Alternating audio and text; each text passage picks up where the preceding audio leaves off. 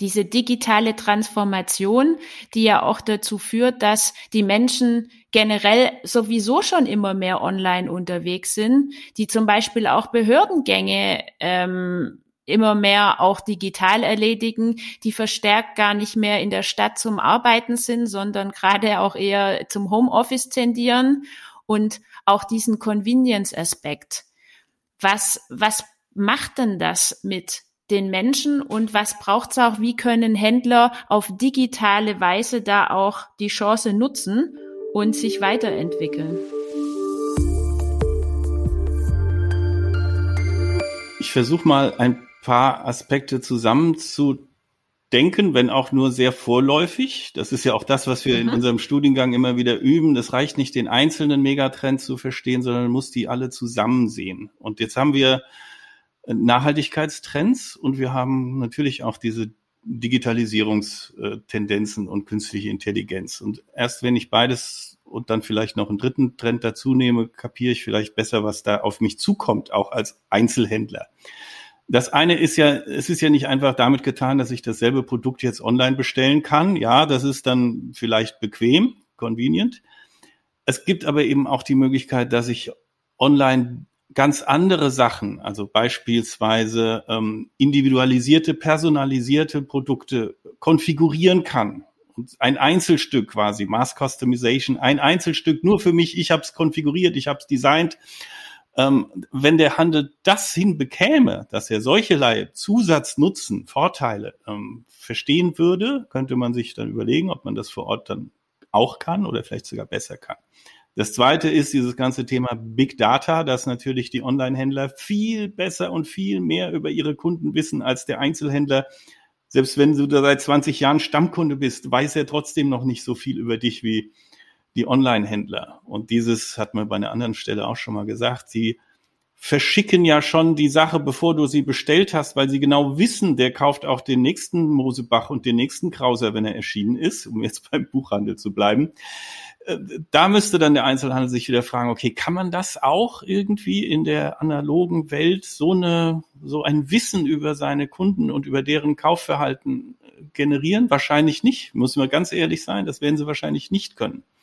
Dann haben wir so einen Trend, ähm, unter dem Nachhaltigkeitsaspekt gibt's dann jetzt plötzlich unverpackt Läden. Ja, jetzt könnte man denken, das ist vielleicht ein Vorteil, weil unverpackt versenden online wird nicht funktionieren.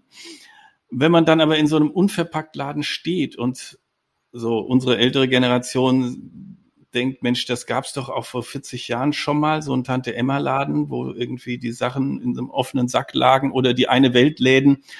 Das duftete da drin irgendwie und jetzt so ein unverpackt Laden, der sieht ein bisschen aus wie eine Apotheke. Da sind dann lauter diese sterilen Röhren. Wahrscheinlich hat das Hygienevorschriften Gründe aber richtig sinnlich und richtig äh, ein tolles Erlebnis ist das da nicht, dann da irgendwie sowas aufzudrehen und sich was abzufüllen.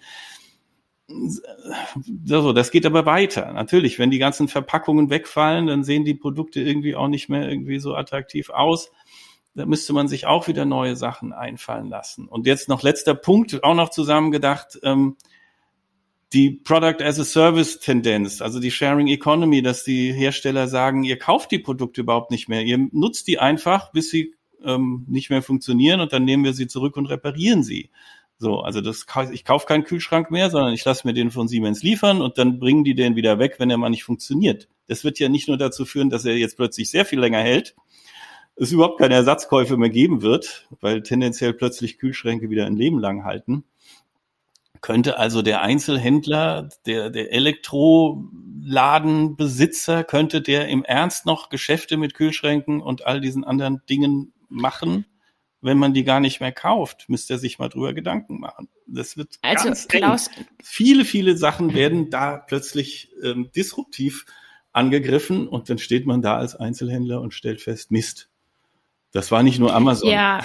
was uns ein Problem bereitet. Punkt. Kann ich das so sagen? Du hast ähm, am Anfang über die, den, das Personal gesprochen. Ich glaube, eine ganz wichtige Aussage deinerseits, die ich herausgehört habe, war, dass das der, das System Kunde, das Datenmanagement eigentlich besser informiert ist und die Kunden besser da draußen kennt als das Fachpersonal. Und Du hast gesagt, dass es weit mehr dazu gehört als eben die Räumlichkeiten der, der analoge POS, dieser Unverpacktladen, um die Leute da abzuholen, weil mittlerweile hat das Internet um einiges mehr zu bieten auch und Kontra zu bieten, auch im Hinblick auf Services. Ist das richtig so? Ja, genau. Also ganz neue Qualitäten des, ähm, ja. Ähm. Ja, dann kommen wir doch mal im, im Bereich Digitalisierung. Wie kriegen wir das jetzt gewuppt? Du hast uns sehr schön den analogen Raum beschrieben, Klaus. Ähm, es gibt da draußen aus meiner Sicht so viel wertvolle, neue, auch digitale Tools, die der analoge, der stationäre Handel sich zunutze machen kann, wo ich immer wieder überrascht bin, warum das nicht getan wird. Bestes Beispiel ist WhatsApp. Ich gehe noch im Fachhandel Schuhe kaufen, im Schuhfachhandel, bekomme ich von meinem Schuhfachhändler des Vertrauens. Ähm, jede Saison, ich sag mal maximal zweimal, eine ganz einfache WhatsApp. Hey, die neue Kollektion ist da, wollen Sie nicht vorbeischauen? Finde ich ein super Thema, was erstmal nicht viel kostet, ich weiß jetzt gerade gar nicht, ob das DSGVO-lastig ist, aber da gibt's bestimmt auch ein paar, paar Möglichkeiten. Von, von, von solchen Dingen würde ich gern von euch mal ähm, mehr hören. Gerade auch von dir, Eike. Du beschäftigst dich ja auch immer wieder stark mit dem Thema Digitalisierung. Wie können der stationäre Handel die Digitalisierung sich noch viel mehr zunutze machen und einfach noch mal eins draufsetzen, zusätzlich zu seinen stationären Stärken?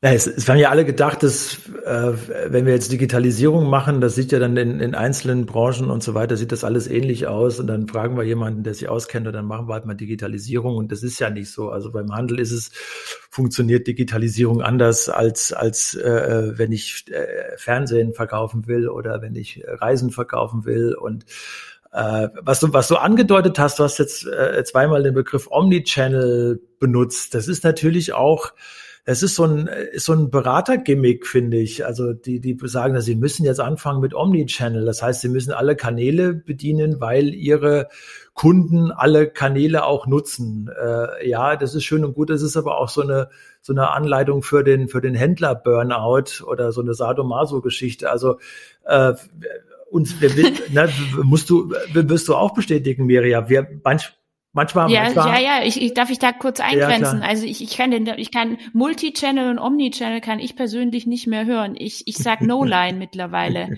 weil einfach die, die Kanäle da sollte es keine Unterschieden mehr geben, ja. vor allem wenn wir an die jungen Menschen Ja, denken. genau, genau. Also das, äh, das ist es irgendwie alles da und ich kann auch nicht äh, alles bedienen. Äh, ich, ich finde der, also was, was ich jetzt, äh, was ich dem Handel raten würde in der aktuellen Situation, wo wir uns noch in, in der Corona-Pandemie befinden. Der Handel hat in den ersten Monaten der Pandemie einen, also auch der Lebensmitteleinzelhandel war ja sozusagen systemrelevant. Der hat einen unglaublich guten Job gemacht. Die haben gesagt, liebe Leute, äh, innerhalb von ein paar Stunden sind wir Corona-konform, ihr müsst Masken tragen, ihr müsst Abstand halten, aber wir stellen die versorgungssicher. Mit unserem Personal helfen wir, dass ihr euch vernünftig versorgen könnt. Und wenn kein Klopapier da ist, sagen wir euch vielleicht als Stammkunden, dass am, äh, in acht Stunden das Klopapier wieder geliefert wird. Und wir, wir, wir halten durch. Äh, das hat der Handel unglaublich gut gemacht. Und dann hat er, ist es dem Handel auch gelungen, tatsächlich diese, diese Geschichten zu machen. Ich, ich kann telefonisch bestellen und kann es abholen. Also auch ganz schnell relativ einfache digitale Wege äh, aufgezeigt, wo man auch als Kunde das Gefühl hatte, äh, äh, tatsächlich äh, sicherer einkaufen zu können, auch teilweise auf Ideen eingegangen.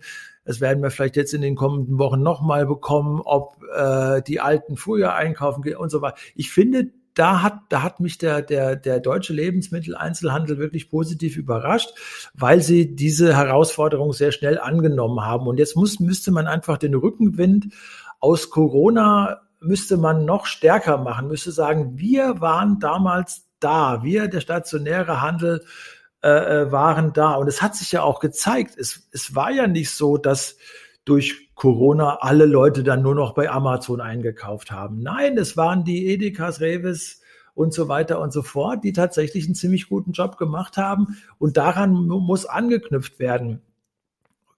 Wie knüpft man da äh, damit an? Du hast es, das, du hast es gerade selbst gesagt, mir ja, indem ich diese, diese, dieses Gerede über Omni und Multichannel und, und sonst so weiter, indem ich mir einfach irgendwann mal klar mache, das ist jetzt selbstverständlich und die Leute wollen, dass wir das tun und wir können das auch. Also die Rewe investiert aber Millionen in Digitalisierung, das weiß ich. Äh, dass wir das zum Laufen bringen äh, und aber es ist nicht mehr in den Vordergrund stellen. Omnichannel ist, ist selbstverständlich geworden und jetzt lasst uns auch mal so auch, auch gerne auch mal ein bisschen äh, experimentieren. Wir haben gezeigt über Corona, wir als Handel haben gezeigt, dass wir tatsächlich äh, flexibel sind und dass wir was wagen und dass wir was hinkriegen und jetzt lasst uns da mal in diese Richtung äh, äh, weitermachen. Und das vermisse ich im Moment so ein bisschen, dass man dann auch stolz ist und gesagt hat, wir haben das gewuppt und jetzt machen wir weiter. Also man müsste das viel offensiver verkaufen. Ja, das ist auch meine Wahrnehmung. Da passiert gerade was und es ist auch ein, ein wirklich großartiges Momentum. Aber jetzt Gas geben und wirklich ähm, die Dinge, über die wir sprechen und die auch, die, die möglich machen. Und es gibt ja auch immer mehr Fördergelder, Subventionen. Und ich finde auch, dass die Industrie, die Markenseite, weiß ich, ob wir da auch noch hinkommen heute in unserem Gespräch, aber auch einen, ihren Beitrag leisten muss auf diese Veränderungen, die da draußen passieren und auch auf die veränderten Ansprüche, die, die der Handel hat, um eben da draußen erfolgreich zu sein, einzuzahlen. Mhm. Auch hier gibt's immer mehr Möglichkeiten, das ist auf jeden Fall meine Wahrnehmung, wo auch Marken sich intensiv nicht nur mit dem Händler als Zielgruppe auseinandersetzen, sondern mit dem Endkonsumenten, egal aus welcher Branche. Und hier gilt es auch mhm. anzusetzen. Mhm. Aber lasst uns das echt ähm, konkreter gestalten und wirklich mal das Thema Digitalisierung und Kundenbedürfnisse mit zusammenbringen. Eike, wie sieht's also, da aus? Ganz, ganz direkt dazu. Äh, es gibt eine aktuelle Studie von Greenpeace, die mal geschaut haben, wie ist es denn mit, mit diesen Trendthemen, die wir, die wir in den letzten zwei, drei Jahren so hochgefahren haben? Also äh, alternative Proteine anbieten, äh, an, an den Endkunden äh, bringen, Fleischverzicht, äh, vegane Produktranges, äh, vegetarisch. Es gibt eine Studie von Greenpeace, äh, die hat sich angeschaut, äh, wer geht denn mit dem, mit dem Trend Tierwohl im Moment im Deutsch, in Deutschland, im deutschen Handel äh, tatsächlich, äh, wer nimmt das wirklich ernst? Wer geht am besten damit um? Wer ist es? Es ist Aldi. Aldi hat gesagt, ja, wir erkennen den Trend. Äh, ja, wir haben das verstanden. Ja, wir glauben auch, dass das nicht nur ein Trendchen ist oder so ein Hype, sondern dass da tatsächlich eine substanzielle Veränderung dahinter steht. Und wir setzen das jetzt langsam bis 2025 beziehungsweise bis 2030 um und äh, sozusagen die Quellen, wo, woher wir Fleisch etc. beziehen. Äh, wir gehen darauf ein, dass wir weniger, all die waren ja auch die ersten, die diese, die diese ähm, äh, veganen Burger-Geschichten dann diese, diese Trends mitgeritten haben. Der Handel ist da oft Trendopportunist. Ne? Die, die, die schauen sich alles an von Bio. Du kannst alles, kannst denn alles hinwerfen, sagen sie, ja, schauen wir uns an. Ähm, und dann ist immer die Frage, ob es tatsächlich auch, ob es tatsächlich auch trägt. Aber offensichtlich äh, ist dieses Thema, Thema des Tierwohls äh, wie kommen wir aus der, aus der Massentierhaltung raus? Und, und auch da haben wir in Corona gesehen, die USA war teilweise, da, da haben, äh, da, da, da haben die Infrastrukturen nicht mehr funktioniert und das, die, die Gefahr bestand, dass der Amerikaner sein Steak am Abend nicht essen kann. Und dann, dann, dann hat äh, äh, Trump äh, Verfügungen erlassen, dass, das trotzdem weiter produziert werden konnte und so fort. Und Aldi sagt, also wenn man jetzt mit Aldi-Managern zum Beispiel redet und, und, und sagt, wir müssen äh, äh, Umgang mit Tier, äh, Fleischproduktion äh, müssen wir stärker regionalisieren, wir müssen stärker dezentralisieren, mittelständische Strukturen schaffen, äh, das Fleisch muss aus der Nähe kommen, also Thema Regionalismus und so weiter und so fort. Die sind da jetzt dafür offen. Na, und dann müssen wir das jetzt, äh, sollten wir das tatsächlich unterstützen. Also da bin ich mittlerweile wirklich Fan von Aldi, weil ich sehe, dass die umsetzen. Ne? Und das ist schon sehr spannend. Ähm, ich finde es auch gut, was ich für mich mitgenommen habe, da gebe ich dir völlig recht, ist, dass der Food-Bereich, der ganze Lebensmitteleinzelhandel eigentlich ähm, sehr schnell wirklich auf die veränderten Bedürfnisse reagiert und da auch unterschiedlichste andere Branchen ähm, sich was mitnehmen können. Dann, mhm. dann hast du gesagt, Bio und Nachhaltigkeit finde ich auch sehr spannend, wo mir gleich natürlich die Frage auch entfällt, nachdem wir da auch eine sehr große Schnittmenge haben, das Thema Nachhaltigkeit. Welche Rolle spielt denn Nachhaltigkeit ja, in Zukunft beim, beim Einkauf, Klaus? Das ist ja auch eins mit deiner Steckenpferde, so die, die, die, die sozialen Aspekte auch äh, mit einzubringen, Ethik, Moral, alles in Verbindung natürlich auch mit Umwelt und letzten Endes Nachhaltigkeit. Welche Rolle spielt das in Zukunft beim Kaufverhalten? Ja, das ist jetzt ja nicht mehr so originell zu sagen, dass das zunimmt und dass das wächst und dass die Bedeutung immer größer wird. Witzigerweise haben gerade letzte Woche meine Studierenden ähm, das Beispiel Aldi in ihrer Präsentation auch gebracht. Also Tierwohl-Engagement bei Aldi, wo man natürlich immer erstmal auch kritisch fragen muss, ist das jetzt Greenwashing oder ist das ernst gemeint? Ich glaube tatsächlich, dass das ähm, ernst gemeint ist und wenn nicht, muss man sie halt beim Wort nehmen und sagen, hier, ihr habt es doch angekündigt in euren ganzseitigen Anzeigen, ähm, kein Kükenschreddern mehr, kein dies mehr, kein das mehr.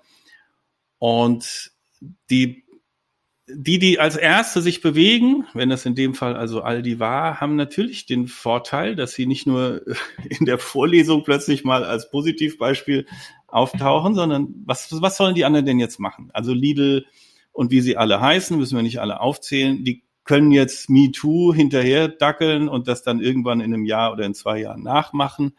Aber sie haben natürlich überhaupt keinen positiven Reputationsgewinn, weil den hat halt meistens nur der Erste, der sich bewegt. Also da ist schon mal ganz deutlich zu spüren, ähm, wenn sich da in, und das können wir, glaube ich, auf jede Branche jetzt übertragen, ob nun Bio-Baumwolle in der ähm, Modeindustrie oder sonst was.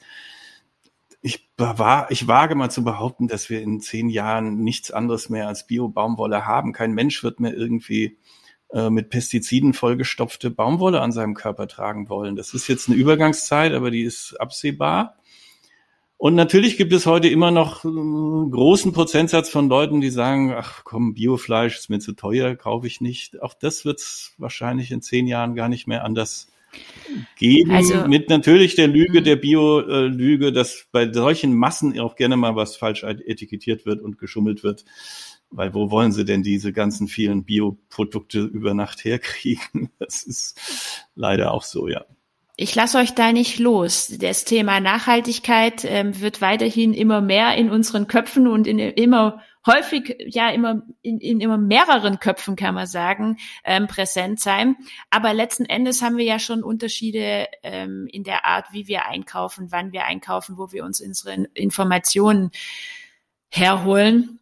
Und wenn ich da jetzt mal so aus den letzten zwei, drei Jahren spreche, dann haben wir hier den Solomo zum Beispiel, wo man, wo man auch sagt, ähm, soziale Verantwortung und sozialer Konsum wird den Leuten immer wichtiger. Deswegen, also Social so, dann Low, weil Local eben auch ein immer größeres positives Bewusstsein bei uns ähm, belegt. Und das Thema Mo, was ist es da draußen? Ja, es ist mobile. Da kommt auch wieder die Digitalisierung mit zum Tragen.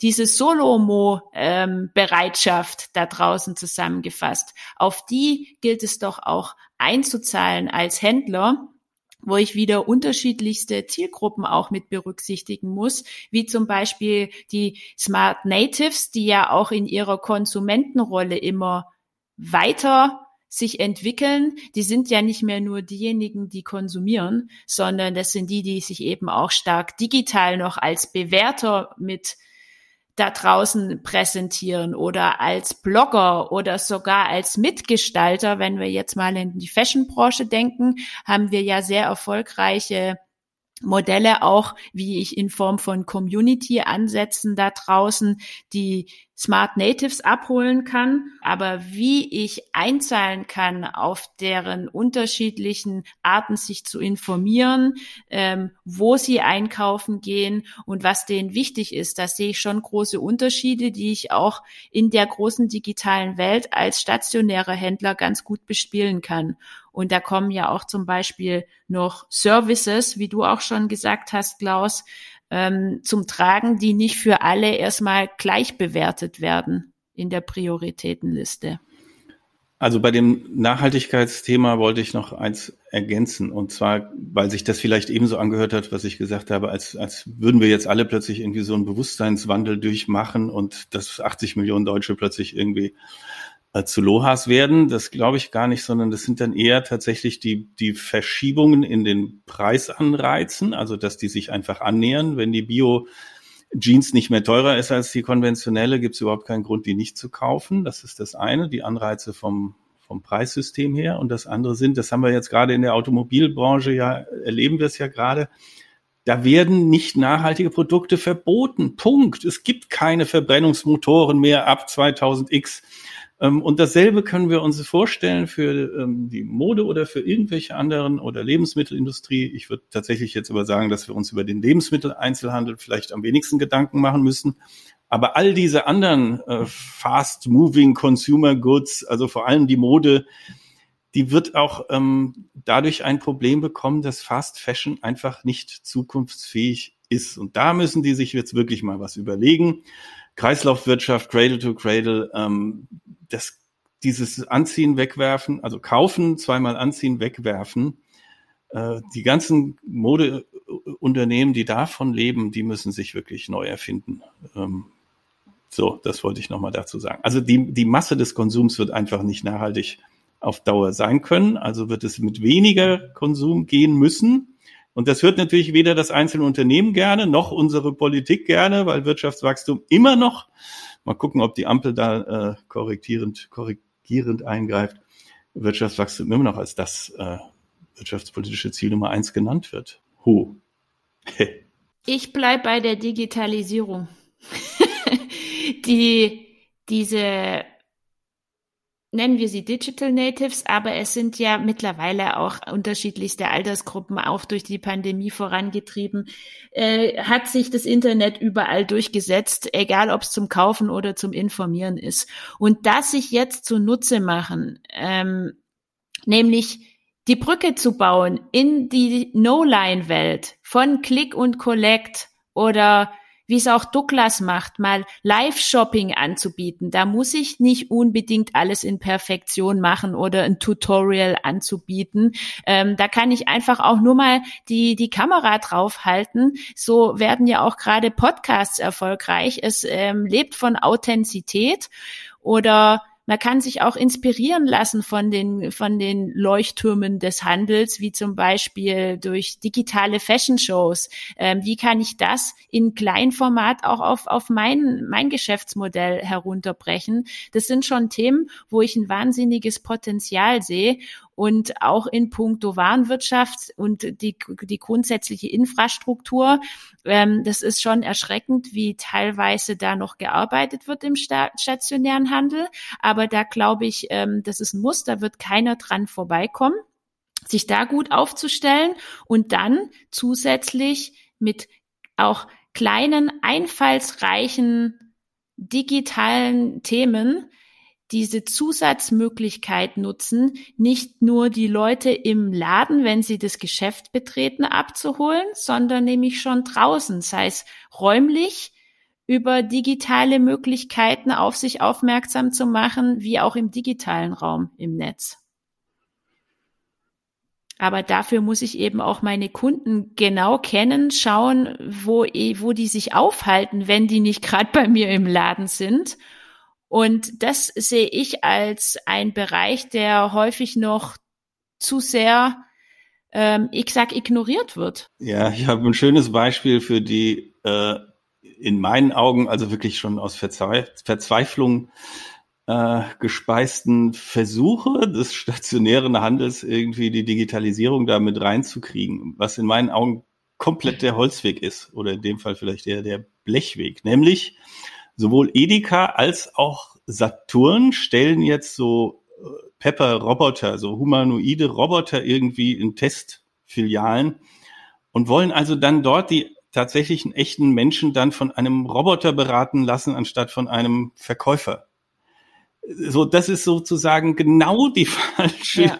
Ansatzweise in meinen richtig Augen. Tot mach. Ähm, äh, ja. Die, geht komplett irgendwie in die falsche Richtung. Und das sind ja jetzt große, große Konzerne, die das anscheinend, die haben sich was dabei gedacht. Ich kann es äh, nicht ganz nachvollziehen. Also, aber wenn schon die Großen sich auf solche komischen ähm, Versuche einlassen, was soll dann eigentlich der kleine Einzelhändler äh, machen? Soll er sich jetzt auch für 80.000 Euro so ein so ein Roboter da reinstellen, der dann in blecherner Stimme den Kunden fragt, was möchten Sie Obst? Ich habe Sie nicht verstanden.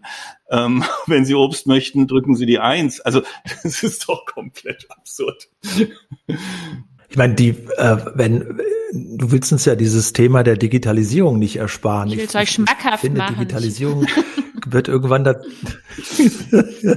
Digitalisierung wird irgendwann dazugehören und ich hoffe, dass wir in zehn Jahren von dem Megatrend Digitalisierung nicht mehr reden müssen, dass es relativ selbstverständlich ist oder dass wir darunter was anderes äh, äh verstehen. Es ist ja, meine, man hat ja jahrelang äh, hat man ja gesagt, also der Handel muss sich jetzt digitalisieren. Und dann dachten alle, es ist E-Commerce. Und dann frage ich manchmal auch Handelsleute direkt, äh, was glaubst du, wie hoch der Anteil äh, am, am, äh, von E-Commerce am Handel in Deutschland ist? Und dann sagen die so 30 Prozent, 20 Prozent. Nein, es ist immer noch 10 Prozent. Und durch Corona sind es 11 Prozent. 11 Prozent E-Commerce. Mehr ist es nicht. Ja, aber die sind permanent äh, äh, ist, ist Amazon und, und die Digitalisierung des Handels und E-Commerce ist auch in den Zeitungen, in den, in den Medien und so weiter ja, da, und so da fort. Da müssen wir schon ergänzen, es ist halt, sorry, da müssen wir schon ergänzen, es ist halt Branchen, ähm, sehr, es ist ja. Branchen unterschiedlich. Ähm, Fashion und es ist eben das, was der normale Konsument oder was auch in unserem Alltag ähm, Einzug hält und was wir, ja. was wir immer wieder auch konfrontiert werden in der Medienberichterstattung, da sind wir schon beim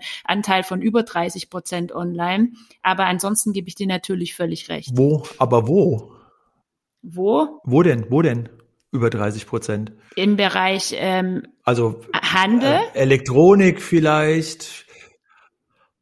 Welche Textil, Handel? auch Textil es ist schon auch so. Im Fashion-Bereich Textil. haben wir über die Marktplätze und die Pure Player ja, ja. haben wir einen sehr, sehr hohen, über 30 Prozent ja. Anteil ähm, vom, vom E-Commerce quasi okay. im Vergleich zu, ja, nicht, nicht im Vergleich, im, im, im, im Gesamtmarkt. Im Bereich Reise. Textil. Im Bereich Reise geht's zurück oder ist es zumindest in den letzten Jahren, ist, ist E-Commerce zurückgegangen. Worauf ich hinaus will, was diese jüngeren Zielgruppen, die man jetzt oder die relativ jungen Zielgruppen wie die Millennials, also geboren 1979 oder jünger, ähm, was die fasziniert oder die leben tatsächlich ganz selbstverständlich mit Digitalisierung und da war die für mich im Moment einzige überzeugende, wirklich disruptive Innovation war Amazon Go. Ne? Die haben damit angefangen, haben gesagt, wir brauchen keine Kassen mehr künstliche Intelligenz, das sind überall Kameras, ich gehe rein mit meinem Handy, äh, das, das, das Handy bekommt signalisiert, er geht jetzt einkaufen und ich brauche keine Kasse, ich muss einfach, kann einfach alle Sachen unter den Arm packen und kann den Laden auch wieder verlassen oder kann trotzdem noch bei Amazon bleiben und nebenan noch eine Pizza essen oder was weiß ich, meine Pakete, meine Amazon-Pakete abholen und so weiter und so fort. Das ist wirklich disruptiv. Äh, und da ist auch der deutsche Handel schnell hinterhergesprungen. So viel ich weiß, hat Amazon jetzt, also sie haben ja diesen, äh, sie haben ja Whole Foods Market, ich glaube 2017 aufgekauft, werden jetzt mit Whole Foods Market äh, zusammen, also auch Lebensmitteleinzelhandel machen und werden da definitiv auch diese kassenlosen Systeme versuchen zu etablieren. Das dauert ein bisschen. Das war vor fünf Jahren schon absehbar, aber die werden das machen. Und die äh, rollen jetzt, soviel ich weiß, 3000 Filialen in den USA aus. Und das ist dann natürlich nach, jetzt reden wir schon seit 20 Jahren über Digitalisierung. Das ist der disruptive Sprung, dass ich in den Laden reingehen kann. Äh, das werden in, in der Regel kleine Läden sein. Das werden diese berühmten Innenstadtläden sein. Also so äh, Läden, die eher funktionieren wie, wie Tankstellen, nur ohne Zapfsäule sozusagen. Also wo du reingehst, frische Sachen, leckere Sachen, schnelle Sachen und wieder rausgehst. Ne? So, und da ist jetzt der deutsche Handel auch aufgesprungen äh, und entwickelt, hätte das fünf Jahre früher machen können, aber da sehe ich tatsächlich eine Entwicklung, die auch diesem Anspruch äh, tatsächlich gerecht wird, dass man sagt, äh, Digitalisierung zerstört den stationären Handel nicht, sondern bringt ihn auf eine neue Ebene. Und äh, wenn ich sozusagen eine, Handels, eine Handelsfläche habe, die ich fast so als fast automatisiert betreiben kann, äh, dann hat das offensichtlich, äh, passt das in die Zeit und dann spricht das die Leute an. In, den, in, in China gibt es äh, gibt es Busse, die stellt man vor Hochschulen, da können Leute mit ihrer Kreditkarte reingehen und können sich abends auch um zwölf noch irgendwie die Nudeln und die Pasta und die und die Tomaten äh, für ihr Abendessen holen. Ähm, solche Geschichten. Also Automatisierung äh, funktioniert da tatsächlich. Äh, aber ich glaube, da, äh, das, das, das ist so ein, das, das, das wird in den nächsten Jahren äh, so ein Hebel sein, wo sich viel verändert, aber auch nochmal hier äh, wir werden aber trotzdem auch den inhabergeführten Laden äh, nicht komplett verlieren und wir werden auch die große Verkaufsfläche äh, werden wir nicht automatisiert haben, aber es wird halt eine bunte Landschaft bleiben. Aber wenn ich da Unterschiede erzeugen will, muss ich drüber nachdenken, wie ich möglicherweise dieses furchtbar nervige, stressige an der Kasse rumstehen, wie ich da halt tatsächlich Alternativen dazu erfinde. Und Amazon kennt seine Kunden sehr gut und Amazon hat lange nachgedacht, und Amazon hat gesagt, okay, dann gehen wir jetzt den Weg und versuchen äh, tatsächlich uns den Handel ohne Kassen vorzustellen.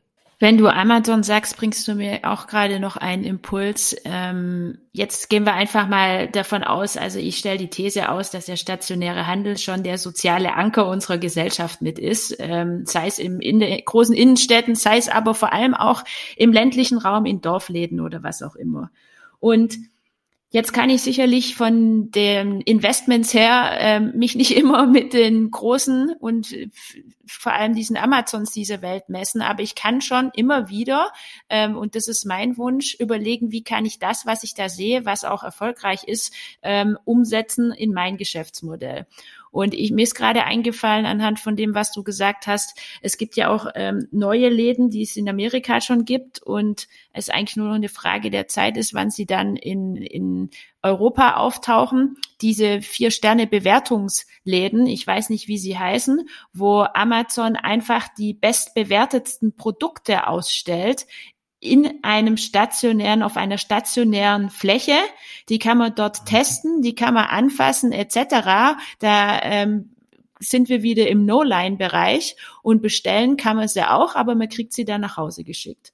Könnt ja auch, wie kann ich sowas als Beispiel als stationärer Händler an ausprobieren? Sogar Klaus als unverpackt äh, Laden. Ich kann meine Bestseller kann ich ausgesondert hervorheben und mal ausstellen und die Leute einladen, diesen Erlebnisaspekt ähm, mitzunehmen, ähm, dort auf der Fläche die Leute ähm, gesondert zu dem informieren, ähm, was gerade sehr beliebt ist, was erfolgreich ist und auch wenn es um dann die Lieferung und die Bestellung gibt, ja, dann möchte ich denen eben nicht die große Einkaufstüte dann direkt an die Hand geben, sondern ich sage, wissen Sie was, ich liefere es Ihnen nach Hause oder schick's Ihnen nach Hause.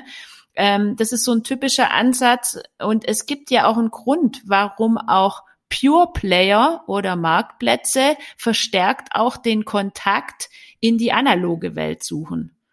Und da kann ich mich sehr gut inspirieren lassen als normaler, in Anführungsstrichen, Einzelhändler.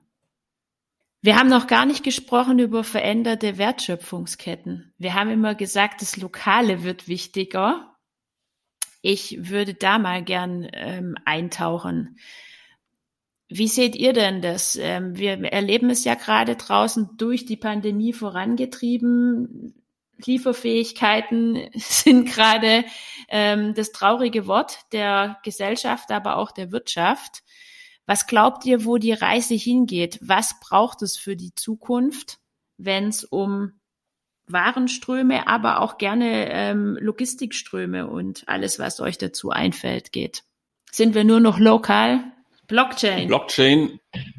Blockchain fällt mir ein und Lieferkettengesetz, also tatsächlich die Rückverfolgbarkeit, wo immer das Zeug ursprünglich mal herkam, wird ähm, ja wird bald kein Weg mehr dran vorbeiführen und das wird ähm, für viele, glaube ich, nicht ganz unproblematisch sein, dann eben nachweisen zu müssen, wenn sie es denn können, dass da überall keine Menschenrechtsverletzungen auf dem langen Weg von Südostasien hierher ähm, vorgefallen sind. Und das könnte natürlich dann dazu führen, dass man sagt, ach, dann lass es vielleicht doch lieber wieder in Europa produzieren.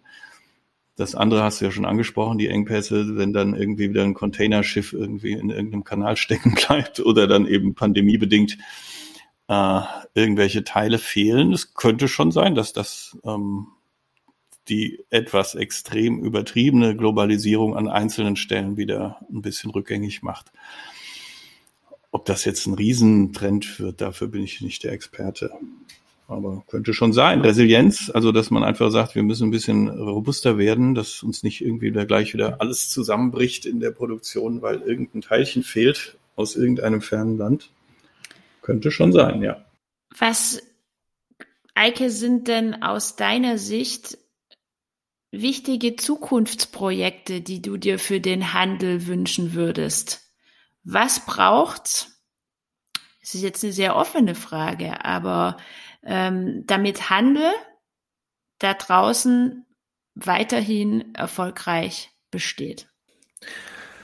Also du hast eben selbst gesagt, du bist froh, dass es nicht mehr zu Status quo ante zurückgeht. Ne? Das, äh, das, das äh, finde ich eigentlich einen guter, guten Ansatz, dass man sagt, also äh, Post-Corona soll nicht Prä-Corona äh, sein. Wir reden jetzt mal darüber, wie es in den nächsten Jahren wird. Äh, Klaus hat es eben schon äh, gesagt, es, es, es wird, es ist nur schlau und es entspricht nur dem gesunden Menschenverstand, wenn wir so ein bisschen darüber nachdenken, wie wir deglobalisieren können. Äh, ich bin überhaupt kein äh, Globalisierungsgegner, aber äh, diese, die, diese, diese Trends, die wir in den letzten Jahren aufgerufen haben, Regionalisierung, Dezentralisierung, sind extrem wichtig. Äh, wenn man sich mal klar macht, wie der Welt oder nein, der Welthandel ist so missverständlich, wie der, wie der Handel weltweit in den letzten Jahren äh, funktioniert hat. Äh, gerade am Beispiel äh, äh von Lebensmitteln. Äh, haben wir enorme, wahnsinnige Exportquoten und wir in Deutschland sind extrem froh darüber. Aber selbst im aktuellen Koalitionsvertrag haben es die Grünen, müssen die Grünen gewesen sein, haben es die Grünen geschafft, der FDP abzuringen, dass man wie auf die Frage hin, wie lang äh, nachhaltige äh, Nahrungsmittelwirtschaft in Zukunft aussehen könnte, äh, haben offenbar die Grünen äh, der FDP abbringen können, zumindest, dass ein Satz drin steht, der lautet, wir, wir, wir bemühen uns in der Fleischwirtschaft äh, stärker mittelständische Strukturen zu unterstützen, regionale Strukturen, weniger Fleisch zu exportieren. Also wir, es sind unfassbare Mengen, unfassbare Zuwächse, die wir in Deutschland an Fleisch nach China zum Beispiel exportiert haben. Ne? Und ja, äh, das, das, das ist kein Protektionismus, aber dass man sagt, äh, wir sollten in den nächsten Jahren tatsächlich äh, Exportquoten gerade in diesen Bereichen äh, zurückführen, weil sie überhaupt nicht nachhaltig darstellbar sind. Wir sollten mittelständische Strukturen stärker machen. Wir haben alle gestöhnt, wir wissen alle noch, Frühphase, Corona, äh, Superspreader-Events, Tönnies, Schlechtereihe und so weiter und so fort. Ne? Ich brauche es nicht nochmal aufzuwärmen. Da arbeiten Leute, die aus Ostdeutschland, die, die, die, die, die in, in, Wäldern übernachten. Gibt eine ganz äh, üble Geschichte oder eine gute Geschichte, äh, die in der Zeit dazu stand. Ähm, ja, so, das, das, das werden schon Wege sein, wo wir, wo wir unsere Themen äh, ethischen Themen, Nachhaltigkeitsthemen im, im, im Handel und Konsum äh, tatsächlich bearbeiten werden. Wir haben eben über Aldi gesprochen, was die in Richtung Tierwohl und so weiter und so fort machen. Äh, ich glaube schon, dass oder ich hoffe, äh, dass, dass das nicht nur Greenwashing ist, sondern dass man da wirklich auch die größeren Zusammenhänge versteht.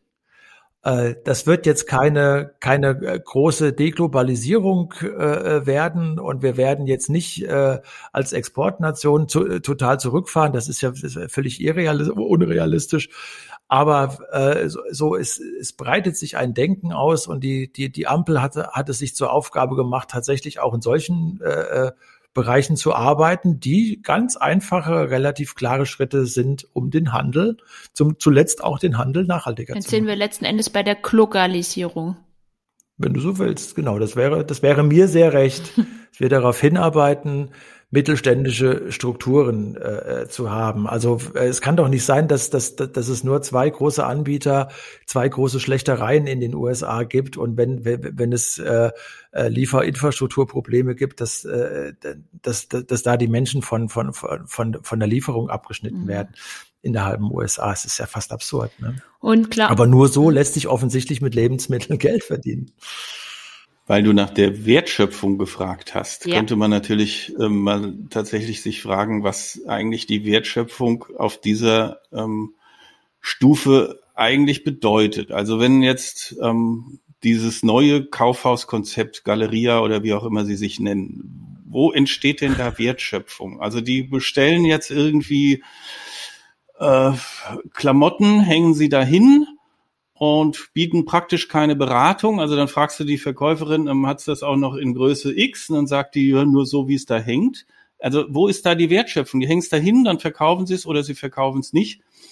Ähm, das ist, müsste man sich tatsächlich mal fragen. Also ich war tatsächlich kürzlich mit meinem Sohn, ja, da wachsen die Füße und dann braucht er halt Schuhe, es wird jetzt schmuddelig da draußen und dann kriegst du in diesem riesen Kaufhaus drei Paar Stiefel in seiner Schuhgröße. Das ist natürlich ähm, eine Auswahl. Und wenn du dann noch fragst, hat's das noch mal in einer anderen Größe? Nee, nur so wie es da steht. Ja, das ist natürlich das Todesurteil. Also dann kaufst du halt tatsächlich die Schuhe online. Da mhm. muss ich also wirklich, wenn das der große, große äh, Warenhaus, die Warenhauskette Galeria nicht hinbekommt mit ihrem neuen Flagship-Store-Konzept, das ist schon ziemlich armselig. Da sehe ich ehrlich gesagt dann wenig Zukunft. Und wo ist da die Wertschöpfung? Ja, dass sie es dahin gebracht haben oder was und dann wieder wegbringen. Und also, na. Hm. Wertschöpfung und ich habe heute ja so ein bisschen auch den digitalen Hut auf. Da sind wir auch bei Customer Experience für mich. Und da gebe ich dir völlig recht, da braucht es noch viel, viel mehr.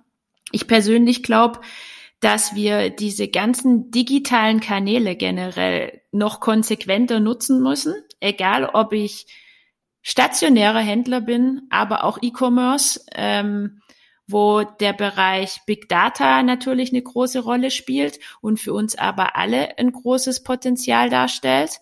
Auch in Verbindung mit der Zusammenarbeit ist mir auch ganz wichtig. Ich bin ja viel in Unternehmen unterwegs. Ähm, wie kann die Industrie, die Marken, die Herstellerseite den Handel unterstützen, um der Customer Experience letzten Endes ähm, gerecht zu werden und, und ein Value zu schaffen da draußen, ein Wert, ein Mehrwert und das Ganze auch im Zusammenspiel mit Prozessdigitalisierung. Das ist mir ähm, ein sehr wichtiges Thema. Und wenn ich so an die digitale Welt denke und trotzdem lässt mich der Raum nicht in, in, in, in Ruhe. Ich glaube, dass mit zusätzlichen Stakeholdern und auch gemeinsamen Konzepten da draußen wie Kreativwirtschaft, Gastronomie, Mobilitätskonzepte, das alles im Zusammenspiel ein extrem wichtiger Mehrwert ist für die Zivilgesellschaft und letzten Endes für den stationären Handel, aber auch für den E-Commerce-Bereich. Damit, damit, wie du es jetzt so schön abgebunden hast, äh, und das Handel mehr ist als nur äh, Schuhe verkaufen, äh, eine höhere Bedeutung in, in unserem Leben hast, finde ich alles äh, äh, genau der richtige Punkt. Aber dann zwingst du, und darüber haben wir, glaube ich, heute ja auch jetzt, jetzt hier schon längere Zeit geredet, da, dann zwingst du wirklich den Handel dazu, sein Geschäftsmodell zu ändern und zu überdenken. Und ich glaube, das ist an der Zeit. Ich habe schon im Jahr 2000 über die Karstadt-Krise geschrieben. Im Jahr 2000, wir haben jetzt 2021 und es hat sich in der Denke im Grunde nichts verändert. Dann man sagt, oh, das, aber das Kaufhaus und ja, das Kaufhaus muss sich verändern. Nein, das Kaufhaus ist tot. Äh, das Geschäftsmodell funktioniert nicht mehr. Und das ist schon äh, für mich ein Fazit, ja, ein wichtiges Fazit. Ich hoffe, ihr nickt gerade da draußen auch alle innerlich. Wenn wir mal zu dem literarischen Teil kommen wollen, zu unseren Buchtipps. Wir haben festgestellt, dass die da draußen extrem gut ankommen und auch einzelne Fragen dazu ähm, noch auf uns zugekommen sind. Insofern sollten wir auch weiterhin an unserer noch jungen Tradition festhalten. Und ich frage dich, Klaus, was liest du denn gerade? Was habe ich denn letztes Mal gesagt? Ähm, also ich bin in einem ziemlich dicken Roman, deswegen kann das sein, ähm, das Ministerium für die Zukunft. Das kann ich wirklich empfehlen. Spielt in der nahen Zukunft, ähm, nachdem tatsächlich die Weltgemeinschaft und die Welten, die Staaten der Welt äh, ernst machen und dass es aber auch eine Radikalisierung in der Gesellschaft gibt. Also es wird tatsächlich eben auch äh, Terroranschläge geben auf alle möglichen Dinge, die nicht mehr nachhaltig sind und die das Klima bedrohen, nachdem es an, in einer Hitzewelle 20 Millionen Tote gab in Indien, ähm, wurde dann endlich tatsächlich ernst gemacht. Es wird mit Geoengineering und allen möglichen äh, Maßnahmen, die man begrüßt oder auch nicht begrüßt, ähm, versucht, die Erde wieder runterzukühlen. Das Ministerium für die Zukunft. 800 Seiten. Ich weiß nicht, ob ich das letzte Mal auch schon gesagt habe. Weiter bin ich nicht gekommen. Ich habe auch einen komischen Titel und es hat auch mit äh, Vergangenheit, Gegenwart, Zukunft äh, zu tun. Das Buch heißt 1977, ist bei Surkamp erschienen von dem Schweizer Historiker Philipp Sarrazin und äh, der, es ist auch, es ist auch 500 Seiten, glaube ich, also auch so für, für Weihnachten und Lockdown eine Empfehlung. Äh, der hat herausgefunden, dass das Jahr 1977 das mit, mit ganz vielen Quellen, das ist manchmal auch sehr mühselig zu lesen, weil er in ganz viele Bereiche der Populärkultur, aber auch der Wirtschaft geht und feststellt, dass das Jahr 1977 äh, anhalt, anhand, anhalt, anhand vieler Beispiele äh, den Beleg liefert, äh, dass wir um diese Zeit, Ende der 70er Jahre, angefangen haben, uns stark in unseren Lebensstilen zu individualisieren und angefangen haben, nicht über die Veränderung der Welt, sondern über die Veränderung von uns nachzudenken und so weiter und so fort. Aber er macht das nicht nur im, im politischen Raum und es ist so ein schönes, so, so eine schöne Tour d'horizon von 1977 bis in die Gegenwart. Äh, man äh, kann wunderbar vergleichen, wenn man so äh, vorgestellt bekommt, was 1977 passiert ist, wie sich da so ein Mindset in der Gesellschaft irgendwie ja verändert hat. Und man merkt, dass diese, dass von dieser Mindset-Veränderung äh, wir auch heute noch geprägt sind und dass uns, glaube ich, auch im Moment so eine ähnliche Mindset-Veränderung äh, äh, bevorsteht. Und ich glaube, der Sarrazin weiß das, aber er ist Historiker und er beschäftigt sich erstmal mit 1977, aber ich sehe da sehr viel sehr viele Hinweise, was gerade bei uns an Veränderungen in der Gesellschaft äh, passiert. Deswegen auch meine wärmste Empfehlung, dieses ziemlich dicke Buch über 1977, was ja so banal klingt, äh, sich mal genauer anzugucken. Also ich kann noch nachliefern. Kim Stanley Robinson heißt der Autor und das Buch wurde auch schon von Barack Obama als äh, absolut lesenswert empfohlen. Da kann ich ganz gut ähm, eintauchen. Ich bleibe nämlich heute beim Handel. ähm, Gerade auch im Zusammenhang mit der Pandemie. Es gibt ein super spannendes neues Buch von Duff Stevens. Die Wiederbelebung des Handels ist dieses Jahr ähm, erschienen. Ähm, vom Verlag, den weiß ich gerade gar nicht, weil ich höre es als Hörbuch. ähm, ja, Duff Stevens ist ja schon bekannt, wenn es um den Handel geht, ähm, auch auf internationaler äh, Ebene, ähm, ja, ein, ein facettenreicher Meinungsbildner. Ähm, hat schon ein paar Bestseller geschrieben, wie zum Beispiel Reengineering Retail. Da hat er sich vor ein paar Jahren speziell mit dem Thema auseinandergesetzt, was bedeutet denn jetzt die Digitalisierung für den Handel? Und wie können wir die auch nutzen? Also genau meine Themen.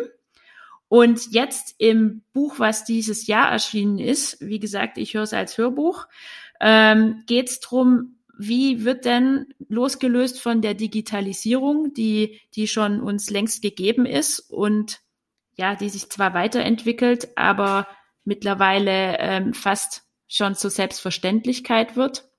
Wie geht's denn für die Zukunft raus? Was macht mein Business erfolgreich? Was, welche Einflüsse hat da Corona?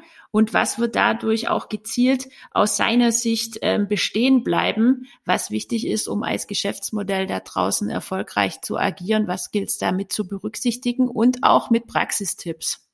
Sehr empfehlenswert. Ich bin fast zu Ende mit dem Buch und finde, das ist eine ganz gute Zusammenfassung, weil unterschiedliche Themen da wieder zum Tragen kommen. Der Kunde, die Digitalisierung, die Pandemie, dieses Zusammenspiel wird da gut in Szene gesetzt. Ja, damit wären wir am Ende unserer Handels, unseres Monatsthema Handels. Wir haben uns jetzt, finde ich, alle drei einen Glühwein verdient. es ist echt schade, dass ich mit euch nicht um die Weihnachtszeit analog in der Frankfurter Küche sitzen kann und mal so eine kleine Weihnachtsfeier machen kann mit euch. Und ich hoffe, das werden wir nachholen, Eike und Klaus. Glühwein gibt's in meiner Küche nicht. Auch kein Bio-Glühwein. Nee. Aber Lebkuchen. Ja, dann sage ich hm, Lebkuchen. Okay. Und ich bin auf alle Alternativen zu, zu Glühwein gespannt. Ähm, und wenn es am Ende ein Glühtee ist. Da gibt's Appleboy. Dann sag ich Tschüss. Apfelwein, heißen Apfelwein, heißen Apfelwein ja. mit Zimt. Der Frankfurter. Genügend Optionen haben wir. Ich sag Tschüss. Genießt die Weihnachtszeit da draußen und wir freuen uns, wenn ihr nächstes Mal wieder mit dabei seid. Jupp, tschüss. Ciao. Gute Zeit.